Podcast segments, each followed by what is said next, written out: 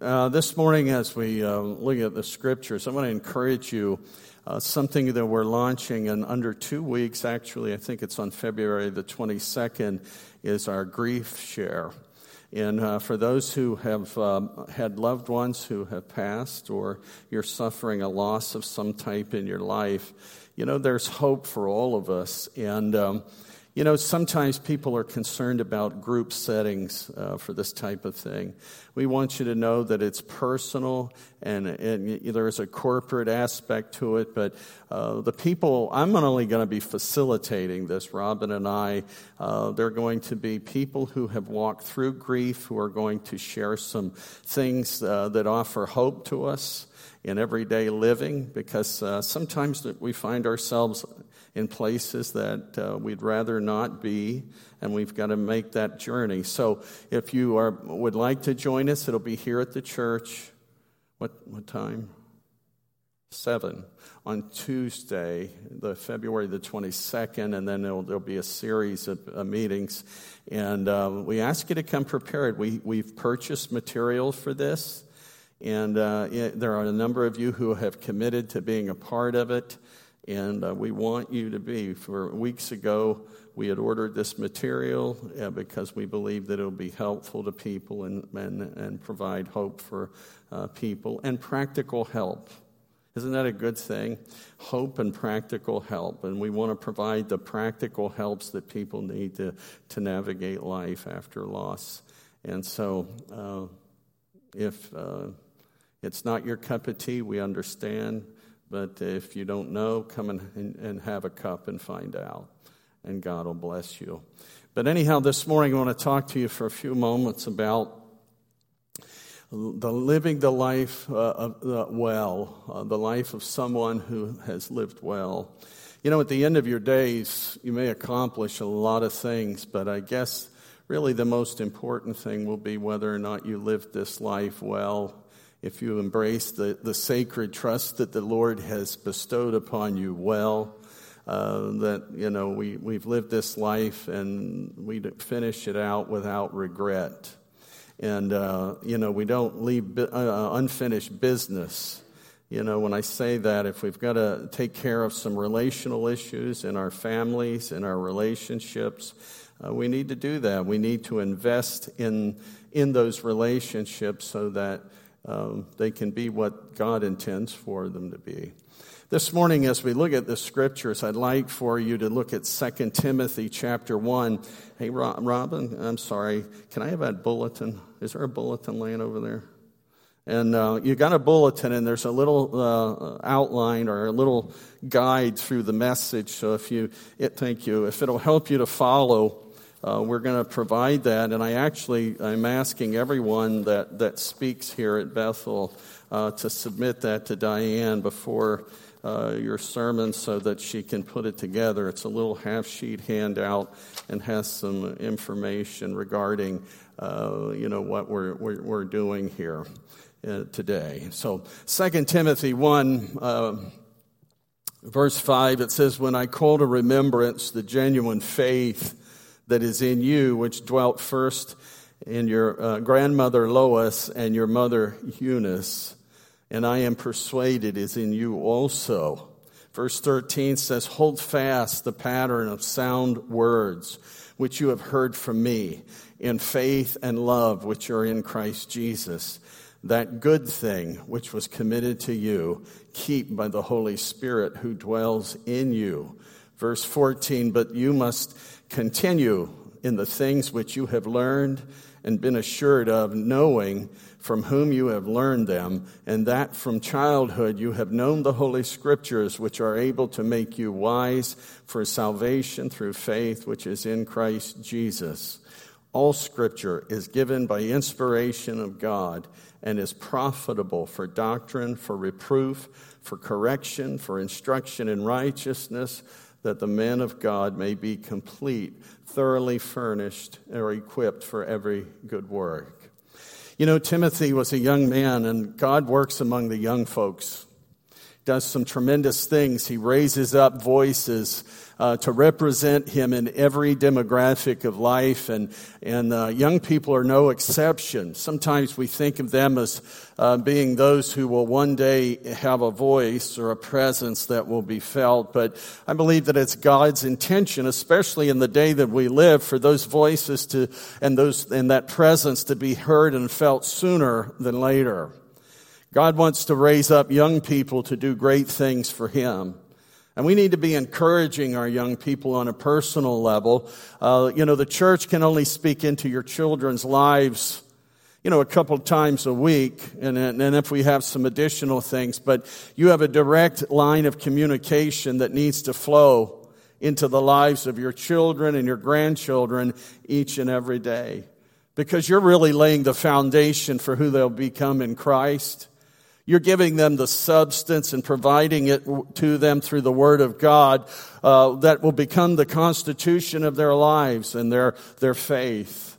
And so I ask you today, as the church of Christ, not to wait for others to raise your children up into their identities, but that you would pour into your children and grandchildren uh, that essential knowledge of who they are in Christ. How many know that's the greatest trust you've been given? If you've been given children, then you need, you and I need to be faithful to that calling before any other calling. Because, you know, we cannot neglect those who are in our homes and in our lives and then expect uh, that we have the same, uh, you know, what, what, you know, the same kind of uh, focus that we would have if we really applied these principles close to home. It would be like me preaching this today and not putting it into practice in my personal life. You know, Timothy was raised uh, by uh, a, a, a, Christian. He had Christian influences in his life. His father was not a believer per se, at least for a portion of his life. His, his mother and grandmother were believers, but his father was not. And uh, in the Roman world, fathers had uh, absolute authority over the family, and Timothy's father was not a Christian, and so the home was probably not the most ideal setting for those who would uh, be raised in uh, under a Christian influence if it had not been for his mother and his grandmother who either led him to the Lord or grounded him in his faith. You know, God wants to use parents and grandparents to pass on the eternal legacy uh, to their children and grandchildren. Now, I love Casting Crowns, and I know, but I know there's a song that they say they're not they're not concerned with leaving a legacy. Well, it's not about so much leaving uh, us as it is leaving a trail for others to follow in Christ. You know, that's really the legacy I'm talking about today, a legacy of faith, and absolutely the Lord recognized the legacy of the, um, Lois and Eunice. He recognized it. You know, so to say that it's not important is really not true. It is important. Uh, the life that we live and the legacy of faith that we leave behind, it's absolutely critical. You can call it whatever you want. But whatever we leave behind for others to remember about us, not only as, as to who we were naturally and physically, uh, but who we were spiritually. You know, that's important for them to know. That's important for children to see it and to know it. And Timothy was blessed that even though his father was, uh, was not a Jew and even though his father was not a believer, Timothy was raised with a Christian influence in his life. You know, as I've shared, and you know, I wanted everybody to be one thing to be clear. I shared a lot of stories, um, of, uh, of things and people that we've encountered in our lives. And it's by no means here to build up myself up or my wife. It's just sometimes it's good to remember and to reflect upon why we're here as Christians. You know, because this all has to affect people. It doesn't, if we're just coming in here and forming our faith and then never putting it into practice, into relational uh, aspects, then we, we are missing out on why it is that we're here. Because whatever happens here is helping you to live this life outside of here. Know, it's helping me to live my life beyond the four walls of this building, and it's going to help you to not only live outside the walls of this building, but it's going to help you to live under the roof that you dwell under every day of the week and out among those in the world and in the context of your daily life.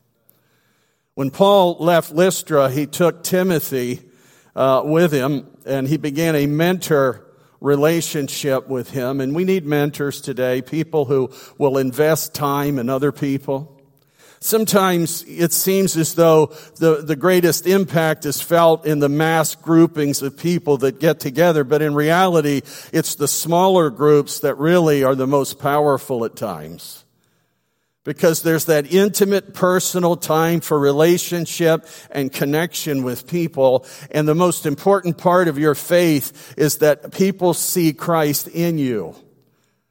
You know, it's one thing to preach at people. You can know a lot and share a lot, but they want to, people are not looking at what you know. They want to see it in practice. They want to see it fleshed out, right? They want to see what a believer is, not what we tell them it is, but what, that's important too, but what they actually see in our lives. Our kids have to see that. How many know that your children need to see Jesus in you? They need to see Jesus in their grandparents because if they don't see that, there's no desire for it. And as much as I've heard people over the years suggest that their faith in Christ was the reason that their kids rebelled, I want to tell you that's a lie from the pit. The suggestion that your faith is what drove your children away from healthy and good things is an absolute lie. How many know that God would never want you to believe that He was the reason that your children are not serving Him? You know, I realized that Jesus came and brought a sword that would divide people within a household, but he also, we also have what Joshua said when he said, as for me and my household, we will serve the Lord. He says, you know, primarily you make your choice, but our choice is to serve the Lord. And so as we, we think about this today, you know, Paul says, I'm persuaded that it is in you also. You know, it wasn't enough for Timothy to be raised uh, with, a, with the influence of a godly grandmother and mother, but he had to have his own personal relationship with Christ. Are we helping others to cultivate a relationship with Jesus? You know, sometimes that's best done in an intimate setting, a one-on-one setting, you know, with people, helping them to cultivate a Christian lifestyle. You know, because a lot of times it's easy to run behind a podium and tell everybody what they need to do, but we need a many more than that to be out there helping people to cultivate and to build a Christian life. Because we can stand here in church and tell them what they need to do, but unless we're coming alongside of them and helping them to implement the principles of God's Word, we're really just preaching to ourselves. Boy, that one, uh, did you hear that little cricket go? I don't know what they make. I can't do it. Little church mouse scurrying across. I hope that's because you're thinking about what God is saying because you are here to hear what God has delivered, right? I hope when you're, when, I hope you're hearing Him. I don't, it doesn't matter to me what you think of me as much as you need to hear God. You need to hear from God. And as you come here in the house today, you know, it wasn't so much about Paul as it was that, uh, that Timothy see Christ in Paul. And you know, we've got to invest in people in that manner. You know, Paul exhorts Timothy to, to be bold.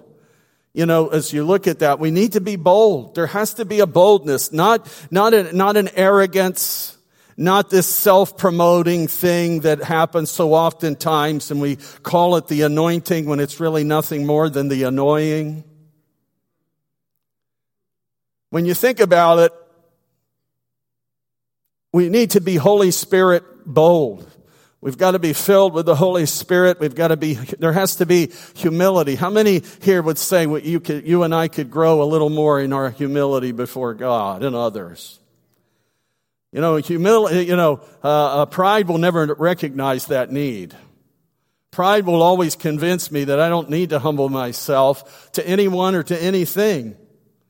But you know, when we have that raw, uh, visitation of the Holy Spirit and we're able to listen, knowing that God loves us, He calls us to boldness and humility. And just like grace and truth are inseparably joined in Christ, we can have boldness and humility joined together as well.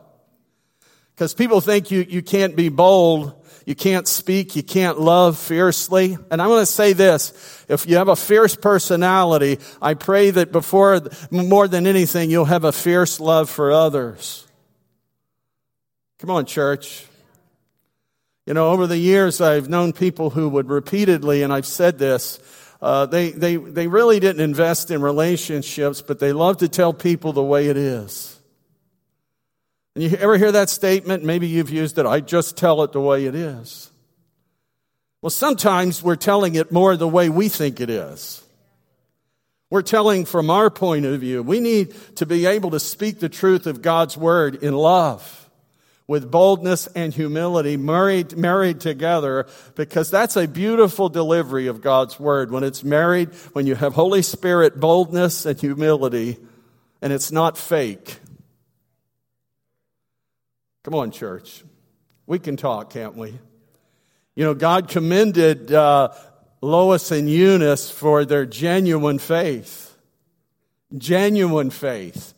They weren't hypocrites. They weren't one thing in front of others and one thing among their children and their family members. What they were in home was what they were among others, right? And That's what God, and it's being refined and grown in Christ. You know, certainly we relate to people in different ways, in different contexts. Some people, you know, when you're at work, you behave differently maybe than you do at home, but your character needs to be manifest consistently. That doesn't change. You don't lay down your ethics when you go to work, right? You don't lay down your ethics and your morals and your values when you go, you know, you're not, your morals and values aren't one thing at home and another thing somewhere else. Those morals are the guiding principles for how you live your life at home and how you live your life out among others. Come on, how many are with me this morning? I know we're, it's, uh, it's, well, I don't know what it is. Groundhog Day's past. And, uh, you know, it's really lost its meaning on me, Groundhog Day. was once a great celebration of a giant rat, but, uh, you know, now, now they've got groundhogs everywhere. I feel sorry for, what's his name? Punxsutawney Phil. You know, Timothy was meek and mild, and, and yet he was very much, a, a, a, he was a vessel to be used by God. And he was so mild and timid that Paul had to call out of him this boldness that not allow anyone to despise him or to look down upon him because he, he was a young man, but he called that boldness out of him. I'm going to tell you, when you serve the Lord, you don't become a doormat. Oh, poor me, you know, picking on me and a victim. You know, we're not called to be that. We gotta be, we stand in, in who Christ has raised us up to be. We don't only speak the words that Christ spoke, but we reflect the character of Christ. A lot of people can preach and teach and speak and do, but it's the character of Christ in you that will affect many more people than your words will ever convince. Right? Because, you know, if well, people know me as Pastor Rick because they see me standing behind the pulpit and then in life they see something else. You know, one time, uh, you, uh, when I was in Lancaster, you know, uh, my biggest problem is, uh, is other people. I'm just kidding.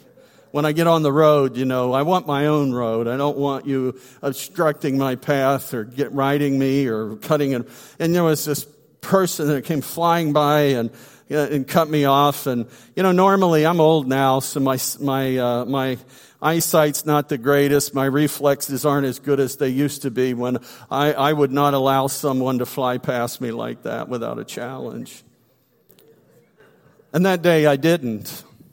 And I was on my way to visiting someone and, you know, the, the, I would, the, it's funny. I thought, well, this person, I didn't know who they were, you know. Uh, this person, I was going to a home that I was being sent to by the senior pastor to make a contact with a family, and I thought, and I thought, wow, that's strange. This person, uh, you know, we've been dueling the whole way, and they're going to, making all the same turns I'm making. Funny thing is, they, they turned into the driveway that I was supposed to turn into. And I got to tell you, that visit got rescheduled for another day. They didn't know I was coming. It was going to be a casual drop in. And so I, I made sure I did that on another day in a different car. You know, one of the funny things is that you know, I, I, I want to live this life truer to the things that I profess so that the people that I'm influencing, as Paul influenced Timothy, they see something that can be emulated in Christ. People say, oh, don't look at me. You should never tell people that. They should be able to look at you and see Jesus, right? Oh, we're not perfect. We run around saying that. Oh, I'm not perfect. I'm not. The world knows. Everybody knows. And if you haven't discovered it yet, Think about it.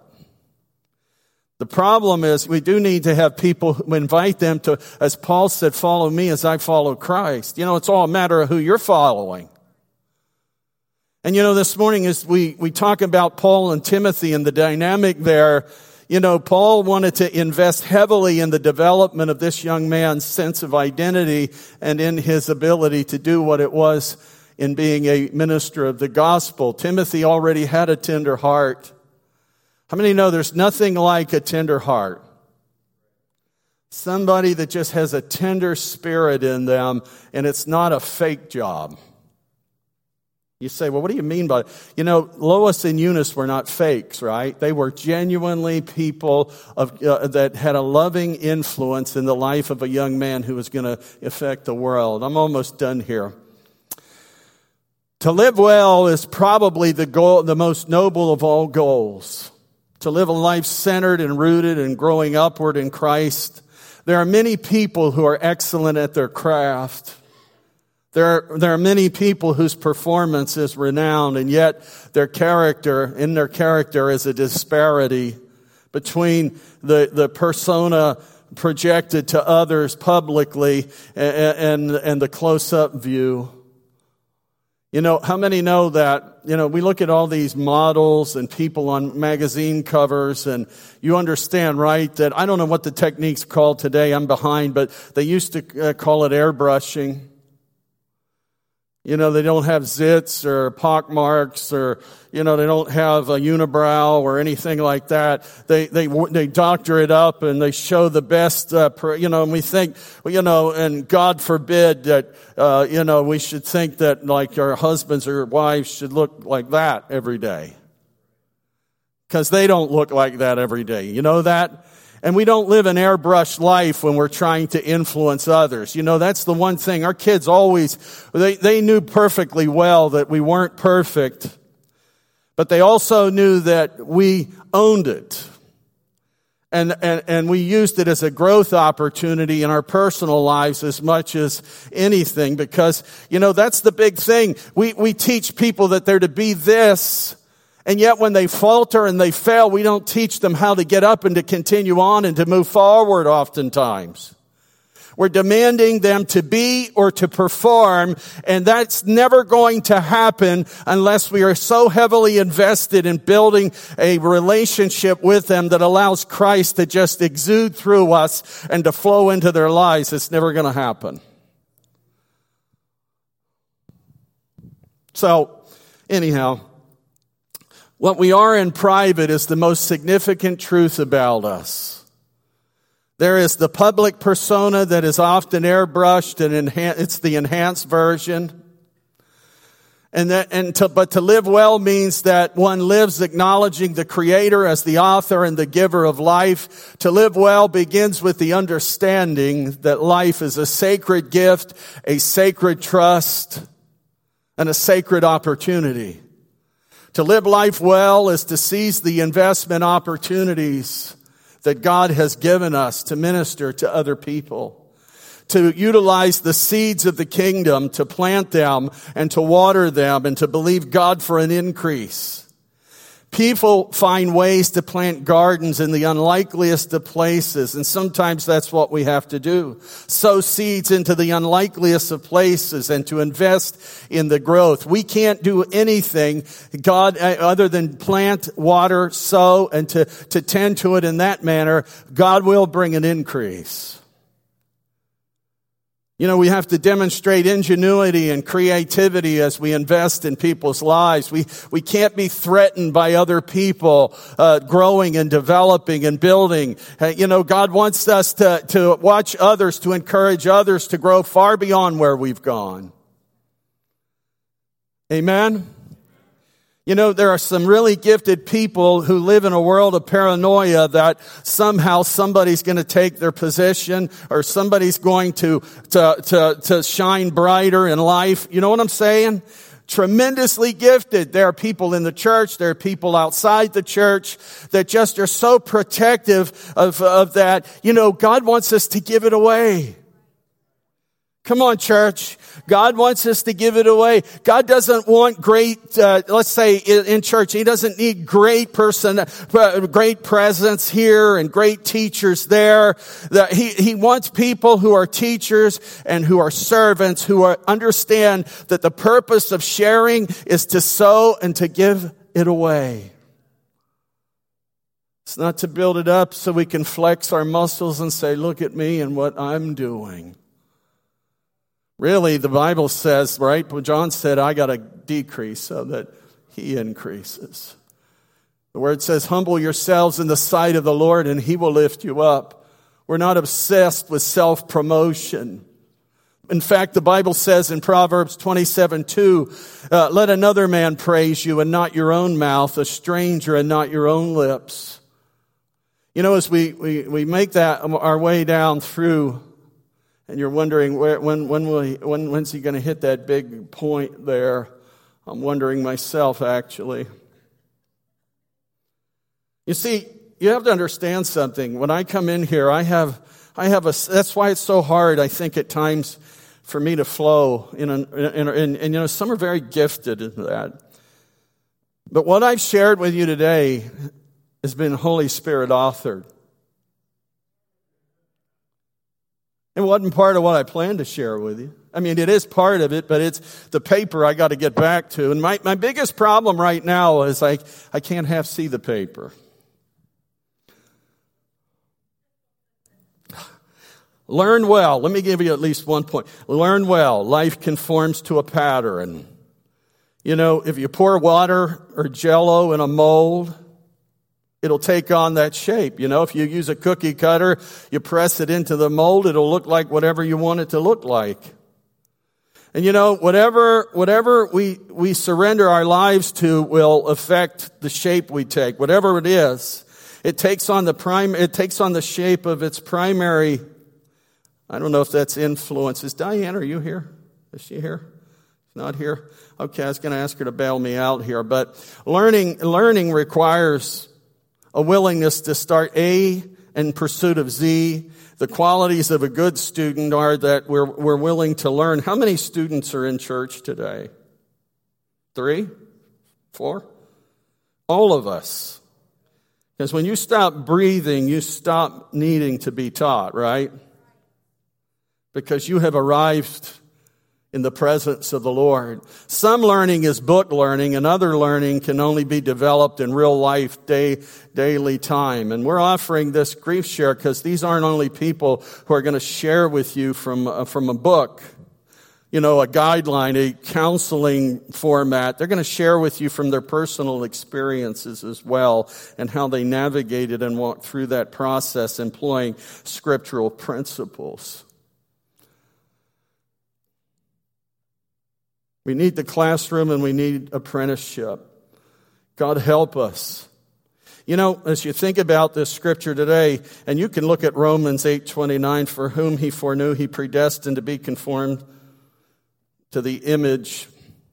What image was it? Of his son. Is that what you said? uh, that he might be the firstborn among many. Transformation is the product of, of a process as opposed to simply conforming. We're told not to conform to the world, but we are told to be transformed. Conformity means being pressed into a mold. And yes, we are to conform to Christ, but it's more than that. We are to be transformed by Him. You know, today we love well and life is only as rich as its relational health. Now think about that. Life is only as rich as the relational health that each of us have. You know, who, who are the influences in your life? Who are you influencing? Because here's the thing, you are, you and I are to subject our lives to the influences of godly people and we are to we are to come alongside others.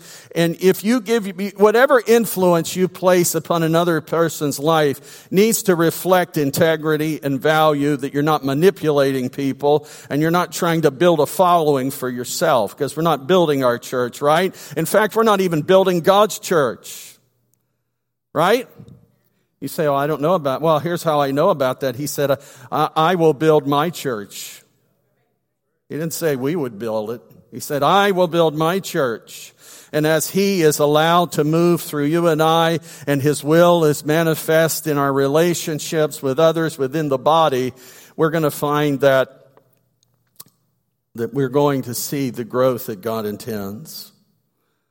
As we hang on and we come down, we love well because life is only as rich as its relational health. The Bible says in Luke 2:52, Jesus increased in wisdom and stature in favor with God and men. We are meant to grow in the context of relationship. How many have heard the scripture, iron sharpens iron? We grow in relationship. The Bible says, uh, don't be deceived. Bad company corrupts good morals. 1 Corinthians 15, 33. The natural, emotional, mental acuity grows in relationship with the Father and with others. We always grow in relationship to someone or in the context of life. Proverbs 27, 17 says, iron sharpens iron, so a man sharpens the, count, the countenance of his friend. The Bible tells us in Hebrews 3 verse 13, but exhort one another daily while it is called today, lest any of you be hardened through the deceitfulness of sin. Let us exhort one another. Let's, let's cheer one another on. You know, let's cheer for one another. Let's exhort one another. Come on, church. If you see someone who's fallen, what do you say? I knew it. No, you say, come on, let's get up. Put your hands down there and help them to get up. Come on, church. That's who we are. We don't devour the fallen. We don't run around gloating in their fall. Because people who tend to do that are people who don't understand that they're only here by the grace of God themselves.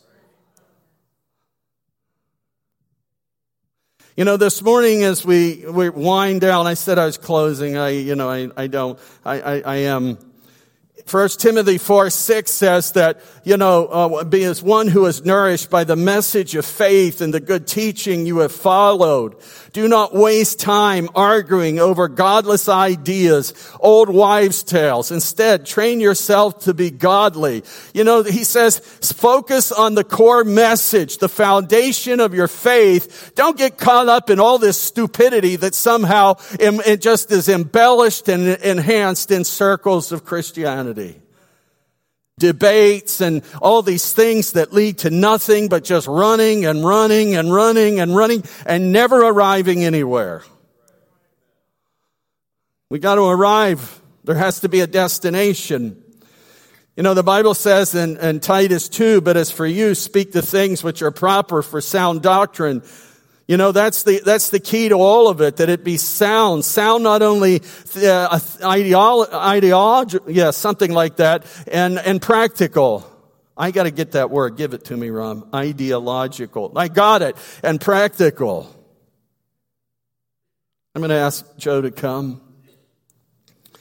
He says, speak these things, exhort and rebuke with all authority. Let no one despise you. 1 Corinthians 15, 33, as we share, do not be deceived. Evil company corrupts good habits.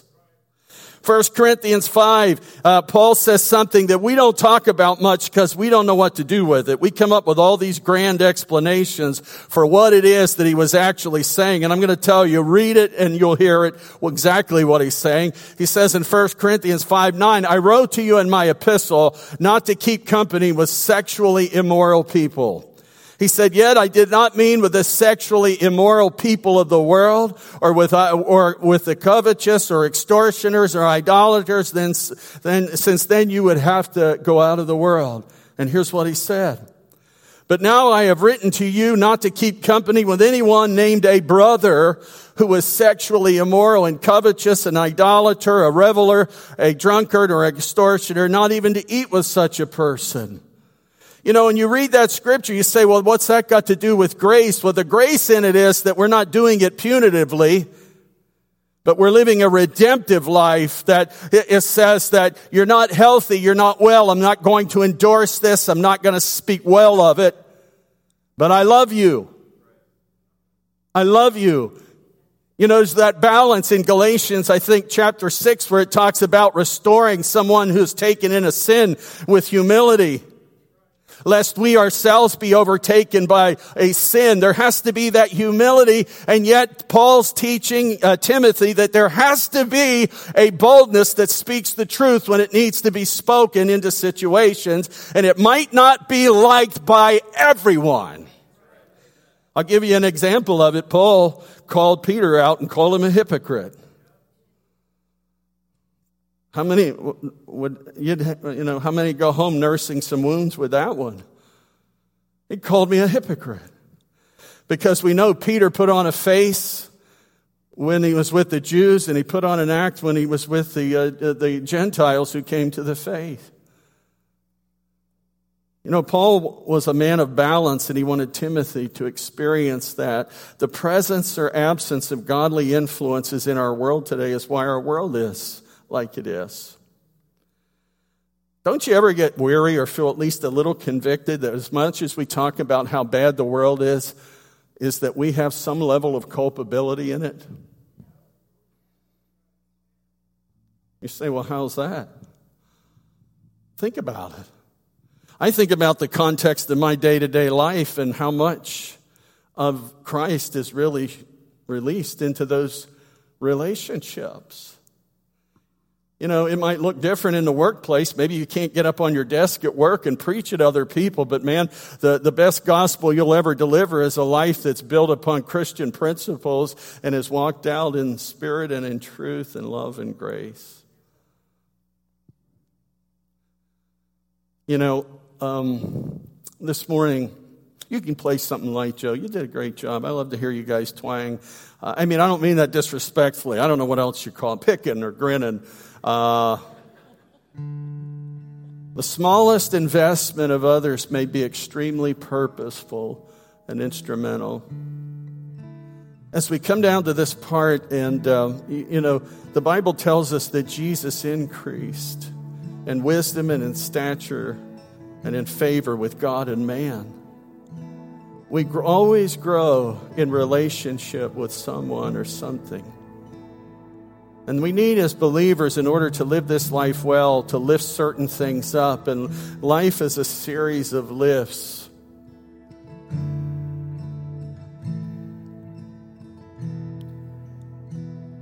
When you weep with someone, you're investing in them. When you laugh with someone, you invest in them.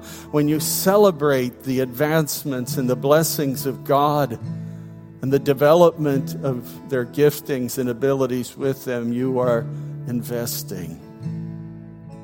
Sometimes we simply speak a word of correction or a word that might not always be as freely delivered because we don't know how to deliver it. But when grace is interwoven in all of it, it, it becomes much easier to let it go. on the very back of your paper. I don't, you don't have to, don't have to, don't have to fill in anything. But I'm going to ask you to stand with me if you would this morning.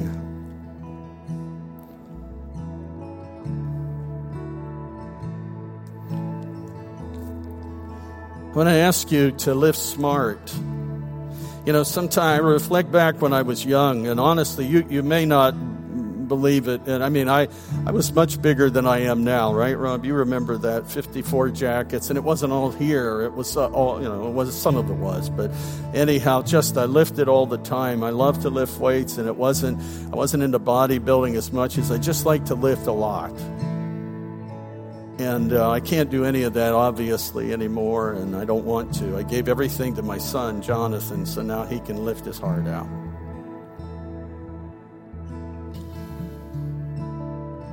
You know, sometimes we don't lift smart. We just we think there's something there and we just gonna run over and grab it. And there are a lot of people who have injured their backs because they just ran over and grabbed something and attempted to lift it when really maybe it didn't need to be lifted, or maybe they needed to wait until someone else was there to help lift it. The only person in the church that I think probably be qualified to lift uh, a refrigerator by themselves is the this gentleman right there. I've seen him lift washing machines. I, I, mean, I've seen him do those things, and you know, obviously he he can do it. And if I if we ever get into a street fight, I want Whitey on my side. But lift smart, lift for purpose, not lift, lift a focused life. Nehemiah lifted the peoples in, into a vision to rebuild the walls of Jerusalem. And it says in Nehemiah 4 6, so he built the wall, and the entire wall was joined together up to half its height, for the people had a mind to work. He lifted their focus to a higher task.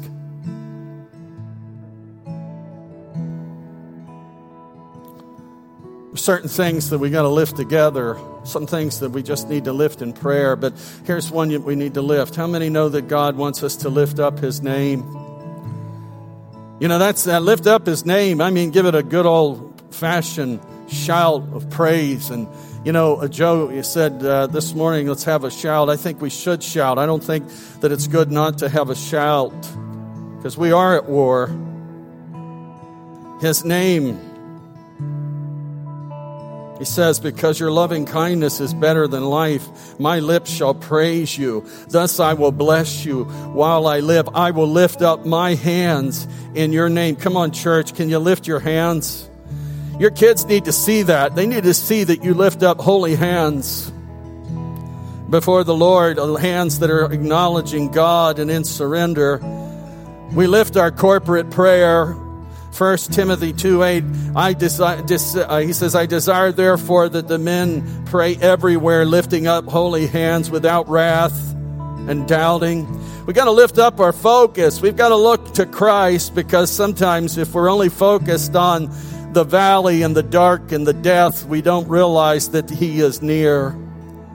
Psalm 121 I will lift up my eyes to the hills, from whence comes my help. Come on, church.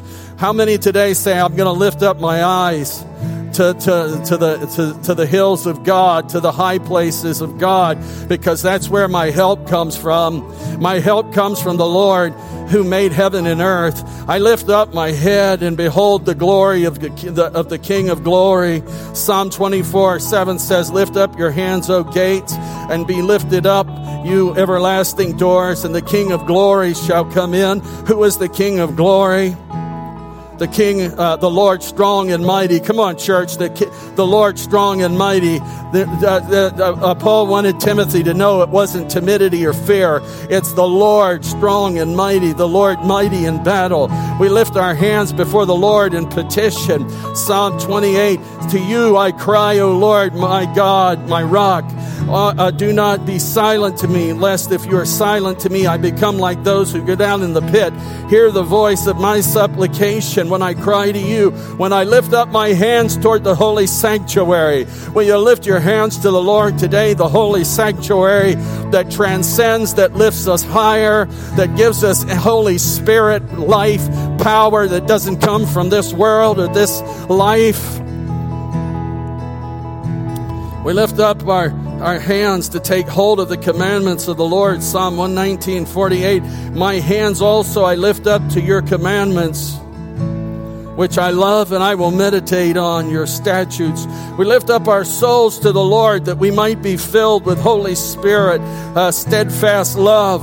Psalm 143 Let me hear in the morning your steadfast love, for in you I trust. Uh, make me know the way that I should go, for to you I lift up my soul. Our hands are called to, uh, to be lifted before the Lord as the army of God. Raise, uh, it says, raise a signal flag uh, uh, on a bare hilltop. Call up an army against Babylon. Wave your hands to encourage them. Come on, church. Wave your hands as though to encourage others uh, that they may march into the palaces of kings and the mighty. God, we lift the things that we need to, to lift up, Lord, because when we do that, you come down. Your glory fills this house, fills our lives. The anointing of God replaces the anointing. Facade is burnt away and integrity of Christ is revealed. Love is born where contempt and legalism and strife and self righteousness have reigned. Lord God, self righteousness and legalism is not going to reign in my life, it's not going to reign in your church. Lord, it is a life, it is a worship built in, in spirit and in truth. And it is a it is a church that is built in grace and truth. Truth and love, inseparable. Holy Spirit of the living God, fall fresh in this house. Raise up Timothy's. Let there be Paul's, Lord God, who will invest in a relational way. Lord, that we'll eat with those who need to have fellowship, that we'll talk in person, Lord God, not preach all the time, but listen and be sensitive to what God is telling us in our conversations with them. Lord, I pray that young people will not be a threat to us others will not be a threat to us in life, in faith, but that we'll see that God is broadening us and challenging us to be the church, powerful and mighty, the holy nation, the royal priesthood, the peculiar people called out. Hallelujah, Lord God. Thank you for listening. You can find us online at bethelag.com or on Facebook at Bethel Assembly of God, Littlestown, Pennsylvania. Our services are also live streamed every Sunday on our YouTube channel, Bethel AG, Littlestown, Pennsylvania.